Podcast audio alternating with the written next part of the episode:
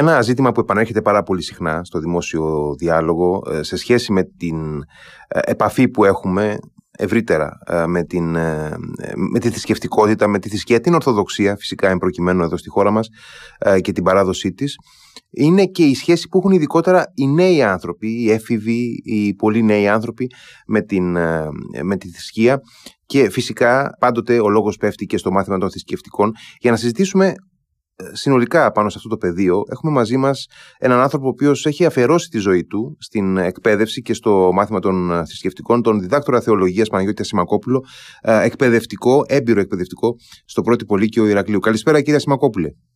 Καλησπέρα κύριε Χαραλαμπίδη, σε εσάς και στους ακροατές σας και καλή ανάσταση να έχουμε. Ε, πραγματικά καλή ανάσταση με το καλό εύχομαι σε όλους και σε εσάς πρώτα απ' όλα. Ε, κύριε Σιμακόπουλε, έχετε φυσικά καθημερινή εμπειρία από το πεδίο της εκπαίδευσης και ειδικότερα από το μάθημα των θρησκευτικών. Ας ξεκινήσουμε από εκεί τη συζήτησή μας, από το πιο έτσι, ε, στενά μεθοδολογικό θέμα.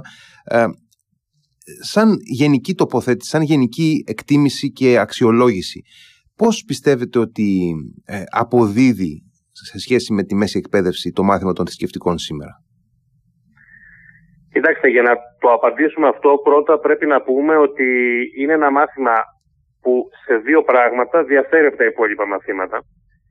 Ε, το πρώτο, στο οποίο διαφέρει εντελώς, στο δεύτερο διαφέρει λιγότερο, είναι ότι είναι ένα μάθημα το οποίο διαχρονικά, κακός ή καλός, έχει και κάποιο ιδεολογικό, κοινωνικό, πολιτικό πολλές φορές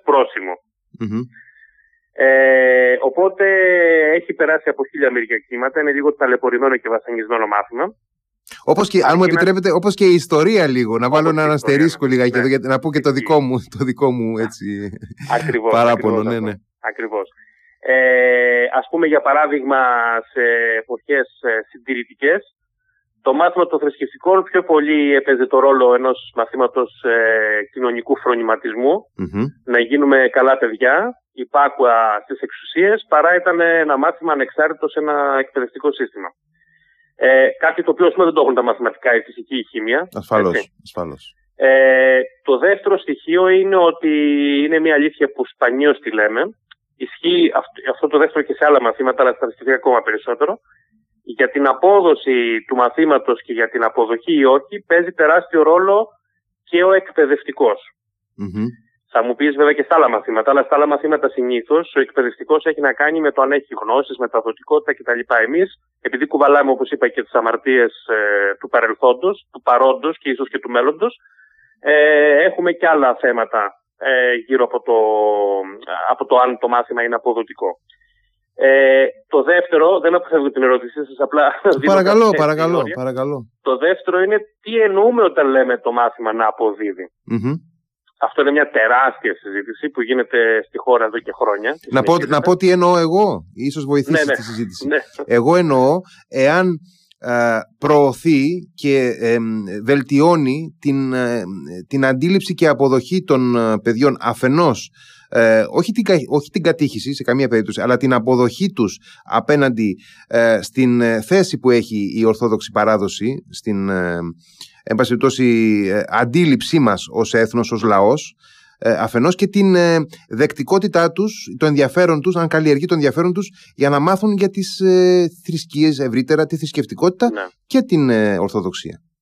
Ωραία. Ε, το, το ερώτημά σας ουσιαστικά ε, είναι η απάντηση και είναι αυτό που βρίσκουμε στα επίσημα ΦΕΚ, τα οποία θεμελιώνουν το μάθημα των θρησκευτικών, ότι είναι ένα μάθημα θρησκευτικού γραμματισμού, όπως πολύ ωραία είπατε, με κέντρο την Ορθόδοξη παράδοση, μαθαίνουν κάποια πράγματα, βελτιώνουν δεξιότητες, στάσεις γύρω από την Ορθόδοξη παράδοση γενικώς και είναι και ένα μάθημα ανοιχτό γιατί μαθαίνουν τα παιδιά και πράγματα τα οποία έχουν να κάνουν με άλλες θρησκείες και άλλους Ε, αυτή είναι και η κατεύθυνση που έχει το μάθημα των θρησκευτικών επισήμως τα τελευταία χρόνια. Είπατε μια λέξη η οποία είναι ένα Ε, τη λέξη κατήχηση. Γύρω από αυτή τη λέξη έχουν στηθεί μάχες επιμαχών. Θα μου επιτρέψετε να πω για ένα αδιανό που κάμεσο για μια Ελένη που λέει και ο, ο ποιητής. Ναι, ναι. Ε, τι εννοώ. Ε, ακόμα και σήμερα υπάρχουν άνθρωποι που κατηγορούν το μάθημα των θρησκευτικών ότι κάνει κατήχηση, ότι είναι κατηχητικό και ότι τέλος πάντων ε, επειδή υπάρχει και η δυνατότητα απαλλαγής ε, mm θεμελιωμένη από το κράτος για τους αλόθρηστους και αλόδοξους, ότι ε, μάλιστα τα τελευταία χρόνια και η Ένωση Αθέων προωθεί την απαλλαγή από το μάθημα χωρίς προποθέσει, όποιο δηλαδή θέλει παίρνει απαλλαγή. Mm-hmm. το διευρύνει αυτό γιατί το μάθημα κάνει κατήχηση. Εδώ να ξεκαθαρίσουμε κάτι για, και για τους ακρατού και για τον καθένα μας.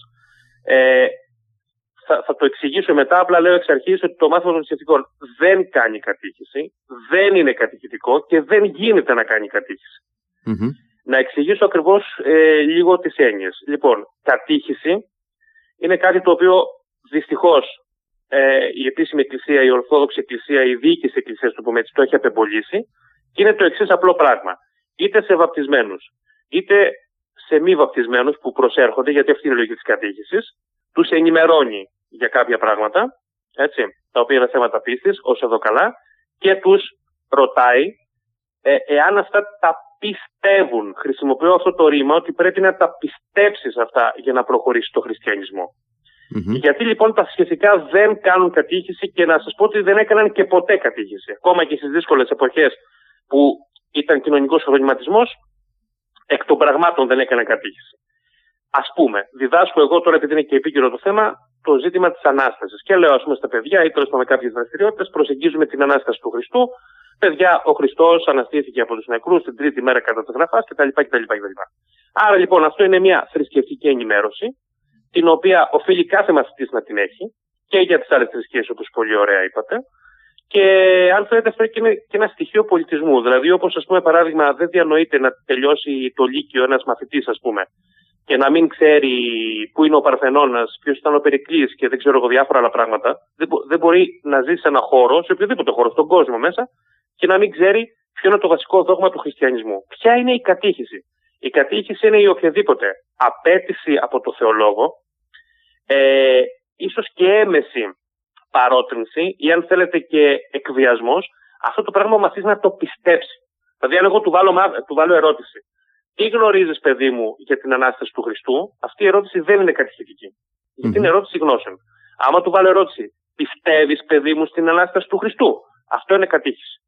Αυτό λοιπόν το πράγμα δεν γίνεται στα σχολεία. Και ξαναλέω, δεν γινόταν και ποτέ. Άρα κατήχηση δεν κάνουμε για να το ξεκαθαρίσουμε αυτό το πράγμα.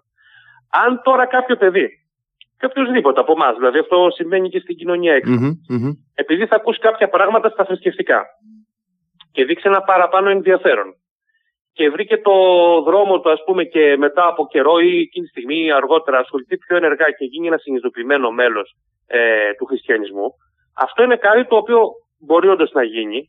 Ε, και σε άλλα πράγματα βέβαια. Έτσι. Αυτό δεν έχει να κάνει δηλαδή. Mm-hmm. Εσείς, ας πούμε, παράδειγμα, σπουδάσετε ιστορία, ενδεχομένως επειδή σας ενέπνευσε θετικά ή αρνητικά, γιατί έχουμε και αντίστοιχα παραδείγματα, ας πούμε, mm-hmm. να μας. Ε, Κάποιος εκπαιδευτικός ενδεχομένως στο σχολείο. Αυτό σημαίνει ότι σας έκανε κατήχηση να γίνετε ιστορικός.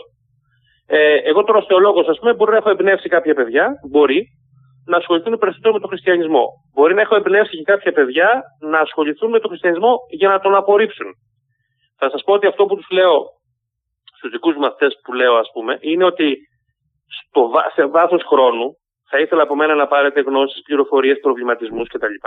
Και σε βάθος χρόνου θα ήθελα, θα ήθελα ως επιθυμία να τοποθετηθείτε απέναντι στο θρησκευτικό και εκκλησιαστικό φαινόμενο συνειδητά και να μην είστε μια μάζα όπως δυστυχώς η πλειοψηφία στην Ελλάδα ανθρώπων που αυτοπροσδιορίζονται ως χριστιανοί και είναι ένα κράμα της ιδαιμονίας προλήψεων και δεν ξέρω τι άλλο ή αυτοπροσδιορίζονται ως άθεοι και στην ουσία είναι κομπλεξικοί αντιχριστιανοί.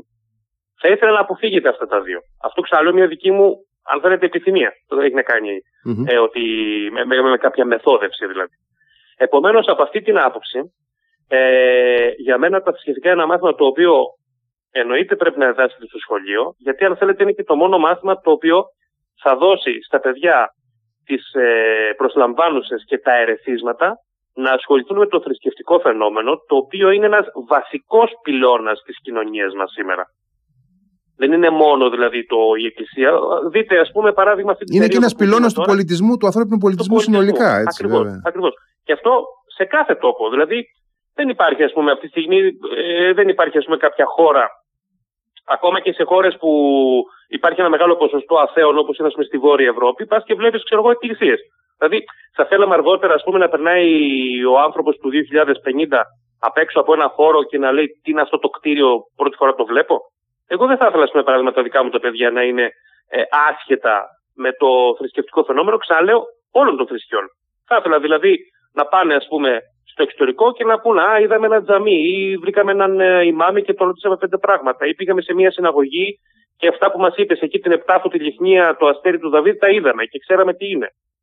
Είναι, είναι σημαντικό δηλαδή στοιχείο του πολιτισμού μας και φυσικά και των, ε, και, και των γνώσεων που απαιτείται να έχει ο, ο, οποιοδήποτε άνθρωπος Ε, μην ξεχνάμε και το εξής ότι εκεί που υπάρχει ο φονταμενταλισμός και ο φανατισμός είναι ένα κράμα δυσιδαιμονικής θρησκευτικότητας και ημιμάθειας θρησκευτικής. Ο οποίος είναι και ένα φαινόμενο που εμφανίζεται στα περισσότερα θρησκεύματα. Ακριβώς, ακριβώς.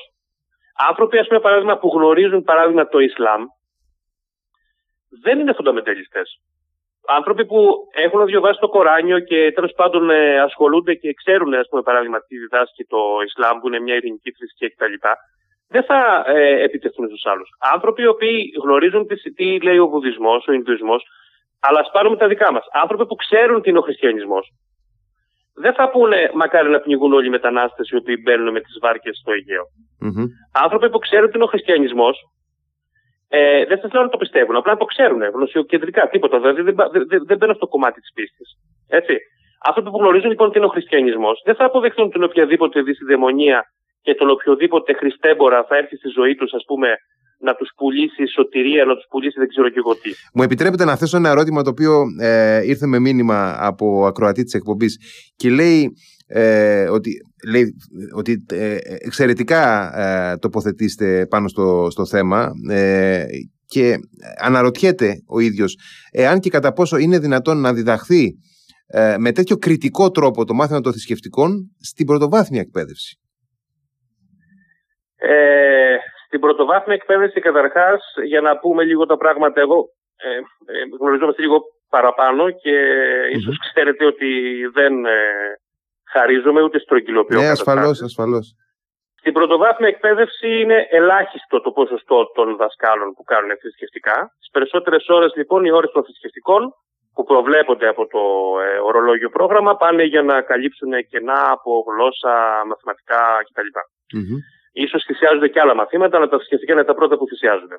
Τώρα, ε, στην πρωτοβάθμια εκπαίδευση τα θρησκευτικά δεν τα κάνουν θεολόγοι, τα κάνουν δάσκαλοι. Mm-hmm. Επίσης, από ό,τι ξέρω, εκτός και έχει αλλάξει κάτι, σε κανένα παιδαγωγικό τμήμα της χώρας δεν υπάρχει διδακτική των θρησκευτικών. Αλήθεια; Αυτό, ναι, μου, αυτό μου κάνει εντύπωση, ξέρετε. Νο, νομίζω υπήρχε στην Πάτρα, αλλά αν δεν κάνω λάθος, ε, στην Πάτρα το ξέρω επειδή σπούδασε εκεί η αδερφή μου δασκάλα και μου το είχε πει η ίδια, αλλά αν δεν κάνω λάθος, τώρα έχει σταξιδοτηθεί ο καθηγητής και δεν υπάρχει διδακτική των θρησκευτικών. Αυτό είναι, μου κάνει ε, εντύπωση, ναι. Τα τελευταία χρόνια υπάρχουν κάποιες προσπάθειες ώστε, μάλλον είναι εθελοντικές δηλαδή, ώστε οι δάσκαλοι να εκπαιδευτούν.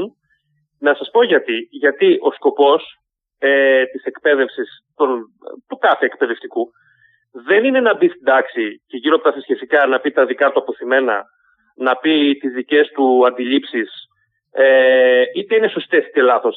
Δηλαδή δεν είναι ένα μάθημα, ας πούμε, ομολογίας πίστης ή επίθεσης πάνω σε μια συγκεκριμένη θρησκεία. Ασφαλώς. Ή δεν ξέρω κι εγώ τι άλλο. Ασφαλώς. Είναι ένα μάθημα, όπως είπαμε, όπως όλα τα μαθήματα τα οποία προβλέπονται από το εκπαιδευτικό σύστημα και έχει τους ίδιους κανόνες και τους ίδιους, ε, τον ίδιο προορισμό. Mm-hmm. Ε, οπότε μπορεί να συμβεί αυτό, αλλά θέλει οπωσδήποτε ε, δια, διάκριση από τον εκπαιδευτικό, από το δάσκαλο και εννοείται κάποια γνώση.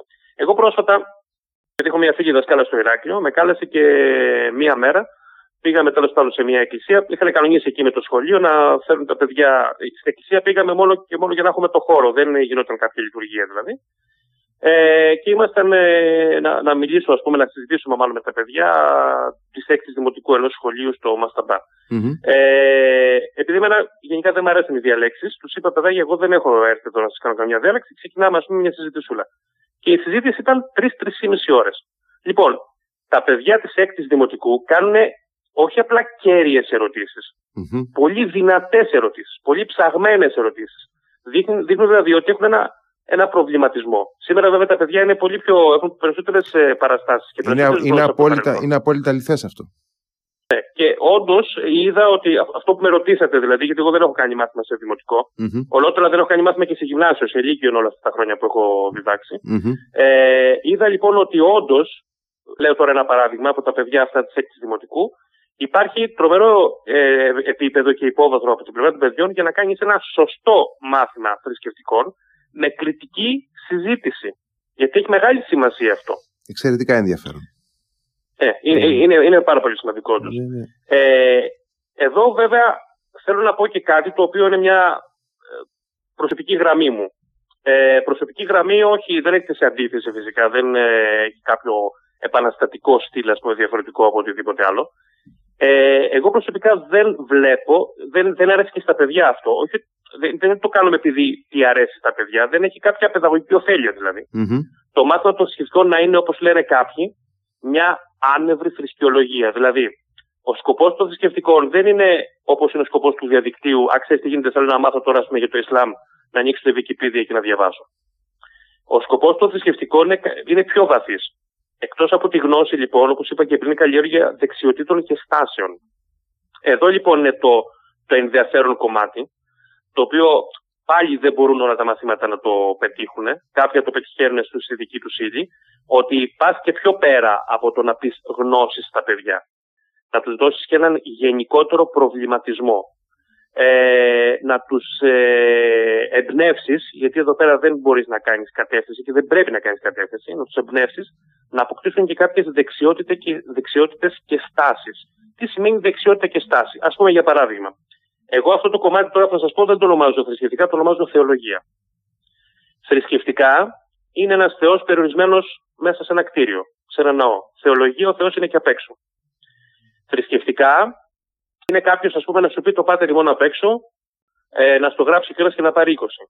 Θεολογία είναι να του τονίσεις, να του, να του δείξεις δύο-τρία σημεία στο πάτερ τα οποία ανατρέπουν όλη την ίσως μέχρι τότε κοσμοθεωρία, τώρα και την κοσμοθεωρία του κόσμου γενικότερα, δηλαδή τον, τον, του μέσου πιστού, του μέσου πολίτη, ας το πούμε έτσι. Mm-hmm.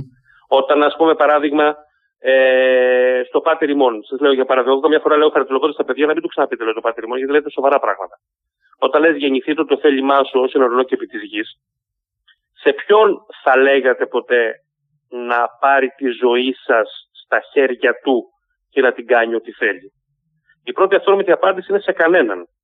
Ή κάποιες φορές τα παιδιά θα πούνε στη μαμά, στον μπαμπά, συνήθω ακούγεται η μαμά. Ε, αυτό λέω δείχνει μια απόλυτη εμπιστοσύνη. Δείχνει έναν απόλυτο αυτοπαράδοση. Κατά βάση αυτή η λέξη είναι ερωτική.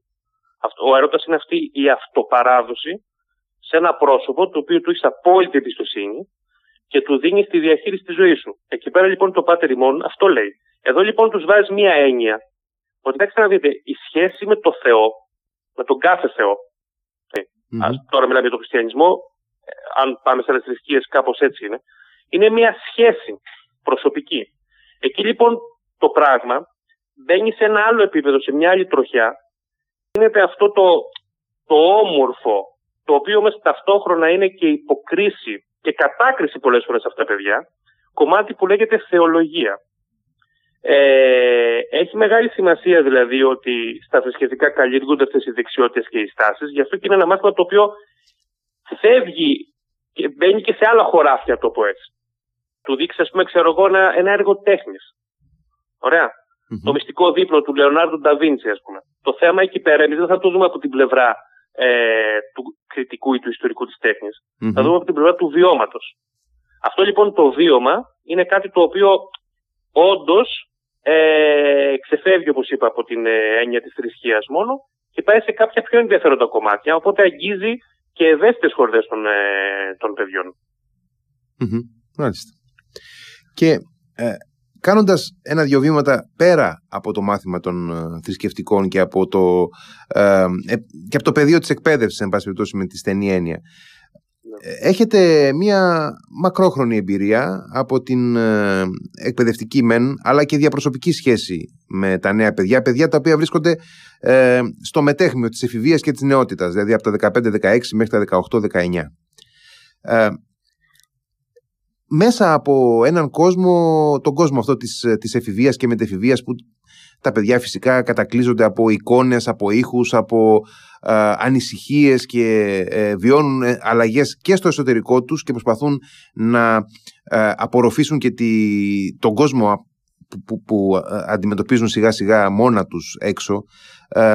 τι θέση έχει η θρησκευτικότητα; Η θρησκευτικότητα με την έννοια της παραδοσιακής θρησκευτικότητας αρχίζει σιγά σιγά και φθήνει στους mm. νέους ανθρώπους. Δηλαδή να πηγαίνουμε στην εκκλησία, να, να ακολουθούμε κάποια βασικά δεδομένα, αυτό εννοούμε. Κάποια έτσι. έθιμα ναι, κτλ. Ναι, ναι, ναι, ναι, Αυτό φθήνει. Ε, θα σας πω ότι, και ίσως σας εκπλήξει αυτό, ότι εγώ το χαίρομαι που φθήνει αυτό το πραγμα mm-hmm. Γιατί η θρησκευτικότητα συνήθως η, η μέση θρησκευτικότητα, δηλαδή όπως τη βιώνει ο μέσος άνθρωπος. Η μαζική θρησκευτικότητα. Συνήθως, η μαζική, η λαϊκή θρησκευτικότητα συνήθως είναι ένα κράμα δυσιδημονιών που είπαμε πριν. Ε, αντιλήψεων αθεολόγητων εντελώς, που δεν έχουν καμία σχέση με τη θεολογία της Εκκλησίας. Και, και μιας στενομυαλιάς. Οπότε, εγώ προσωπικά δεν βρίσκω κάτι κακό στο, στο να φύγουν κάποια πράγματα ας πούμε, του παρελθόντος. Πολλές φορές κάτι που το ονομάζουμε παραδοσιακό δεν είναι απαραίτητα και καλό. Παραδοσιακά, δηλαδή, εμένα ο παππούς μου, ας πούμε, ή ο προπάπου μου έβαιρνε τη γιαγιά μου, την προγιαγιά μου, γιατί έτσι κάνανε όλοι οι άντρες. Δεν νομίζω κανείς, ας πούμε, αυτή την παράδοση σήμερα να τη θεωρεί ότι πρέπει να διατηρηθεί. Είναι όμως μια παράδοση. Λοιπόν, οπότε, ε, το κομμάτι αυτό λοιπόν το, το, της θρησκευτικής λαϊκής περνάει από μεγάλη κρίση, δύσκολα τα παιδιά, αυτό που λέμε δηλαδή ότι από γενιά σε γενιά, εδώ αυτή η γενιά ζορίζεται πολύ στο να συνεχίσει κάποια Και ξαναλέω, επαναλαμβάνω ότι για μένα αυτό είναι θετικό. Ε, αυτό το οποίο θέλουν οπωσδήποτε είναι δύο πράγματα. Και μπορώ να σας πω ότι προσωπικά τα ενισχύω κιόλας mm-hmm. τους μαθητές που έχω εγώ. Πρώτον, το γιατί, θα μου απαντήσεις γιατί να το κάνω αυτό. Και δεύτερον, το να είναι κάτι αυθεντικό, να έχει νόημα για τη ζωή μου, να μην είναι ας πούμε για να γίνει επειδή πρέπει να γίνει. Όταν λοιπόν μπει σε αυτή τη λογική, τότε σε αυτή την περίπτωση, ε, πάμε στο υπόλοιπο κομμάτι, τα παιδιά α, ακουμπάνε και θέλουν αυτό που με μια γενικότερη έννοια παρεξηγημένη βέβαια αυτή η λέξη που θα πω τώρα, ελπίζω να, να μην δώσει κανείς που μας ακούει τώρα την ευρεία διάσταση, γιατί η ευρεία διάσταση χωράει πολλά μέσα, ψάχνουν λοιπόν την πνευματικότητα. Φεύγουν λοιπόν λίγο από τη θρησκευτικότητα και ψάχνουν την πνευματικότητα. Ξαναλέω την πνευματικότητα τώρα εγώ την περιορίζω λίγο στο κομμάτι αυτό του, της αντικατάστασης της λαϊκής θρησκευτικότητας με την χριστιανική παύλα ορθόδοξη πνευματικότητα, αν μιλήσουμε για το δικό μας τόπο. Αυτά λοιπόν τα στοιχεία τα θεωρώ θετικά. Ε, τα βλέπω πολύ έντονα και βλέπω έντονα από τους μαθητές μου τουλάχιστον αυτή τη ε, διάθεση να μην αποδεχθούν τίποτα, ε, να το πω έτσι με μια λαϊκή λέξη, Ε, εάν τους δώσεις ένα στοιχείο θρησκευτικότητας υγιές που να αγγίζει το αυθεντικό και να απαντάει σε κάποια γιατί, δεν θα το απορρίψουν. Θα το επεξεργαστούν. Θα το σκεφτούν. Δεν είναι σίγουρο ότι θα το υιοθετήσουν. Δεν είναι σίγουρο δηλαδή ότι ξέρεις μετά θα πορευτούν με αυτό. Αλλά τουλάχιστον δεν θα το ε, παραμερίσουν σαν να μην υπάρχει. Θα τους προβληματίσει. Και πολλές φορές πάνω σε αυτό θα χτίσουν ένα δικό τους δρόμο προσέγγισης της θρησκευτικότητας, της θρησκείας γενικότερα, που θα μου επιτρέψετε να σας πω, τις περισσότερες φορές είναι υγιέστερος από αυτόν που έχουν ενδεχομένως οι γονείς τους, οι παππούδες τους ή κάποιοι άλλοι ας πούμε ενήλικες, που μάλιστα τα εγκαλούν κιόλας. Ναι. Έτσι. Ναι. Ενώ, ας πούμε, χαριτολογώντας και μια φορά λέω ότι ένα, οι καλύτεροι μου μαθητές, και όντως ισχύει δηλαδή, εγώ το, έχω πάρα πολλά παιδιά μέσα στο μυαλό μου που φέρω αυτή τη στιγμή που λέω αυτή την κουβέντα. Οι καλύτεροι μαθητές μου είναι αυτοί που στο πρώτο μάθημα έρχονται και μου λένε με κάποιο δισταγμό, κύριε, εμείς είμαστε άθεοι, μας παρεξηγήσετε, δεν θα συμμετέχουμε πολύ στο μάθημα.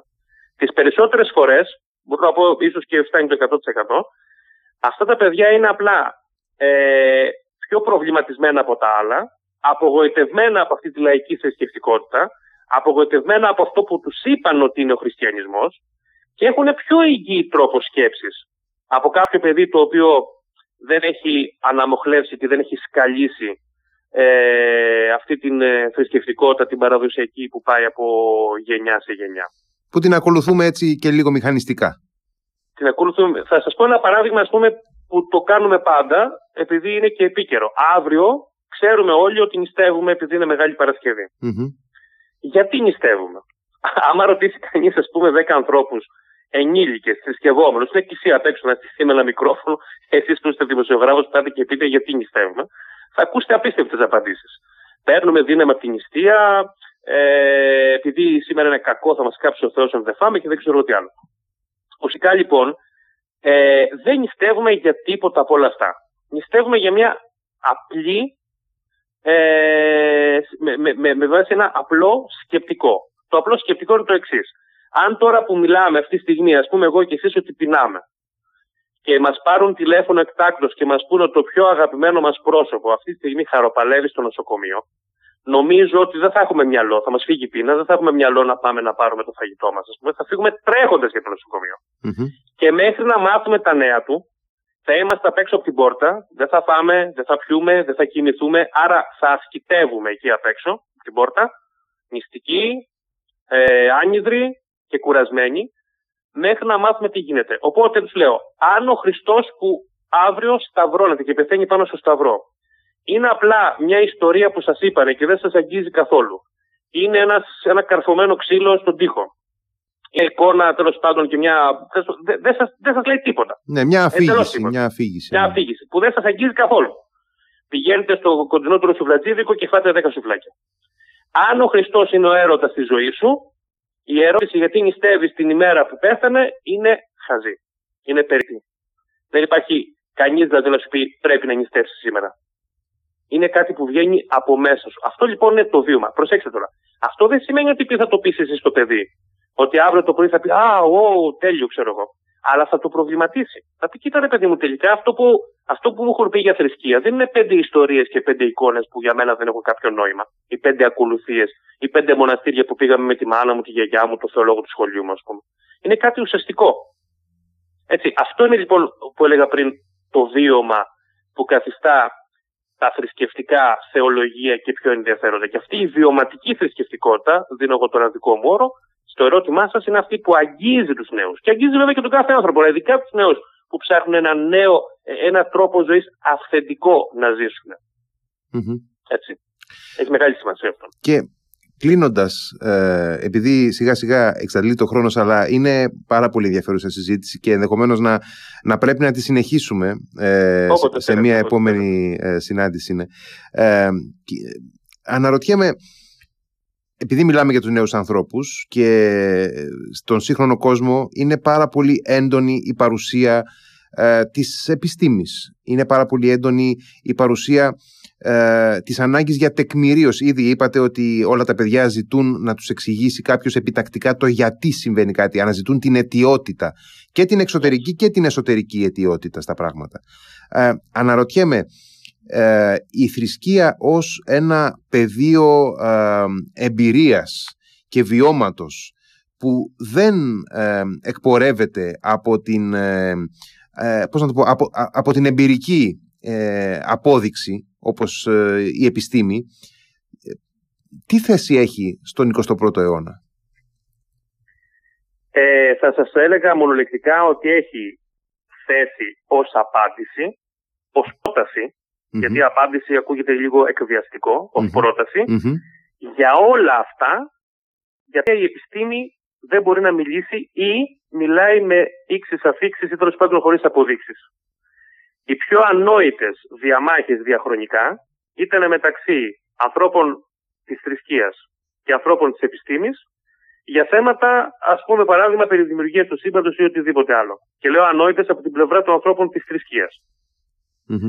Ε, αν ας πούμε, όταν, ε, για να το πω σε ένα παράδειγμα συγκεκριμένο, η διατύπωση της θεωρίας της μεγάλης έκρηξης δεν έκανε καμία ζημιά στην, ε, στη θρησκεία. Γιατί; Ε, Βεβαίως, σε αυτό που κανονικά θα έπρεπε κανείς οποιοδήποτε να φανταστεί, ότι όταν ο Μωυσής έγραψε την, ε, τη γένεση πριν από σήμερα, φανταστείτε πίσω 2.800 χρόνια περίπου. Κάπου στο 800 π.Χ εντοπίζεται η γένεση.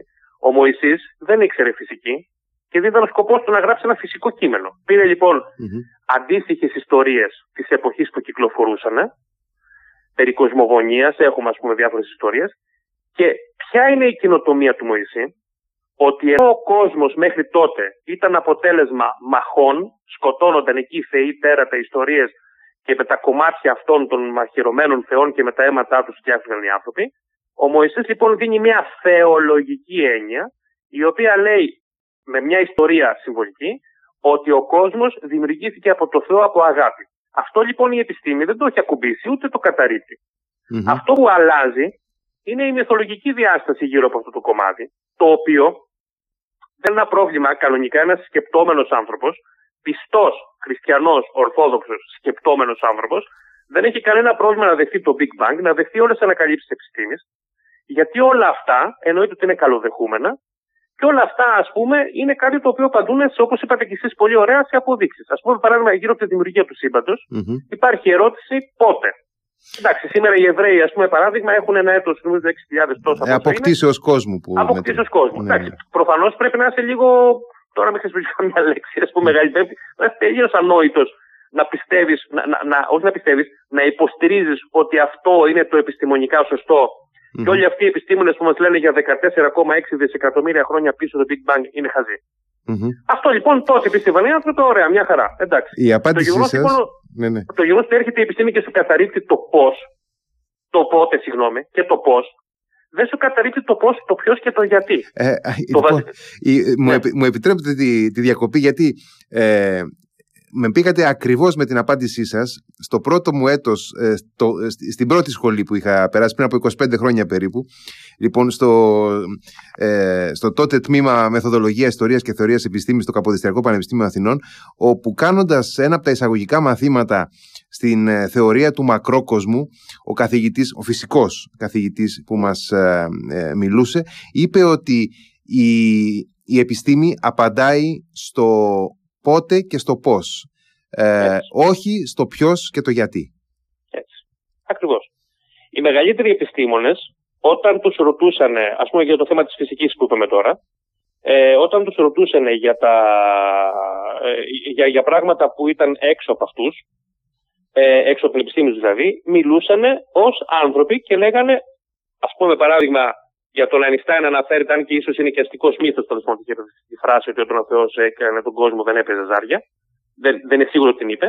Αλλά πάντως ο Αϊνστάιν τέλος έχει μια δική του θεωρία πάνω στη του κόσμου και το χώρο χρόνο κτλ. Την οποία δεν την έλεγε σαν επιστήμονας, την έλεγε σαν άνθρωπος πιστός, άπιστος ή οτιδήποτε άλλο.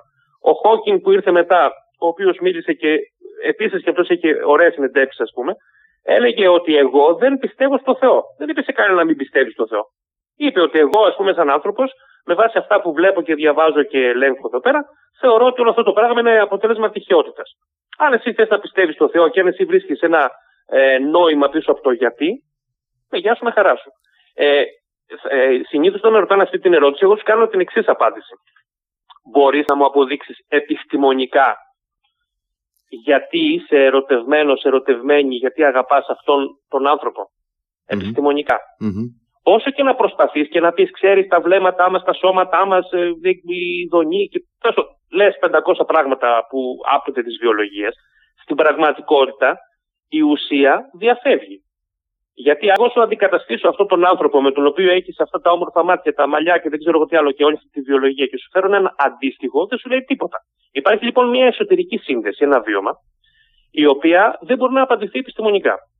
Με την ίδια λογική λοιπόν και η θρησκεία, οι θρησκείες γενικότερα, όπως και οι φιλοσοφίες βέβαια, μπαίνουν σε κάποια κομμάτια στα οποία η επιστήμη σταματάει με την έννοια ότι είναι πέρα από το επιστητό. Δεν σταματάει επειδή, ας πούμε, παράδειγμα, δεν θελει να πάει. Ε, επειδή τώρα είμαστε στην περίοδο του Πάσχα. Η επιστήμη θα μας απαντήσει εξαιρετικά για τη βιολογία, για το θάνατο, για την αποσύνθεση. Δεν μπορεί να μας δώσει απάντηση στο αν ο Χριστός αναστήθηκε. Αυτό είναι θέμα πίστης. Έτσι. Ο Χριστ... ε, λέ, θα πούμε μεθαύριο Χριστός ανέστη εκ νεκρών. Ε, δηλαδή, ως χριστιανός, θα πεις, ο Χριστός αναστήθηκε από τους νεκρούς, θα χρησιμοποιήσεις οριστική, αορίστου, δηλαδή είναι δεδομένο. Πώς ναι, λέμε, ας πούμε, ναι, ναι, ναι. Είναι, κάτι, ο Παρθενώνας, είναι κάτι που έχει συντελεστεί, τέλος. Μπράβο. Το, ποια είναι η διαφορά λοιπόν; Το χτίστηκε ο Παρθενώνας είναι επιστήμη. Γιατί πας στην Αθήνα και τον βλέπεις. Λες, Παρθενώνας, εδώ. Δεν γίνεται δηλαδή να μου πεις δεν τον βλέπεις, πρέπει να έχεις πρόβλημα στην όραση. Το Χριστός ανέστη εκ νεκρών είναι πίστη. Το ένα είναι επιστήμη, το άλλο είναι πίστη. Είναι ξεχωριστά τα χωράφια τους. mm Και ο καθένας, ε, μάλλον να το πω διαφορετικά, για την επιστήμη εντός αγωγικών το ρήμα δεν δικαιούμαστε να, να, να πούμε δεν ισχύει, γιατί υπάρχουν αποδείξεις. Εντάξει, μπορείς βέβαια εσύ να πιστεύεις, ας πούμε, ότι τα πουλιά στα σύρματα είναι drones που φορτίζονται και υπάρχει επίπεδη γη. OK, okay. ό,τι θες κάνε, δικαίωμά σου. Υπάρχουν όμως αποδείξεις πάνω σε αυτά. Στο θέμα λοιπόν τώρα της πίστης όμως, γι' αυτό είπα ότι στην αρχή ότι είναι προσωπική σχέση και βίωμα. Ε, εγώ, ας πούμε, παράδειγμα, μπορεί να πω, παιδιά, για μένα ο Χριστός δεν αναστήθηκε από τους νεκρούς, ας πούμε, και να κάτσω τώρα να γράφω ολόκληρες πραγματείες. Ε, Ένας πιστός θα έπρεπε να πει το εξής.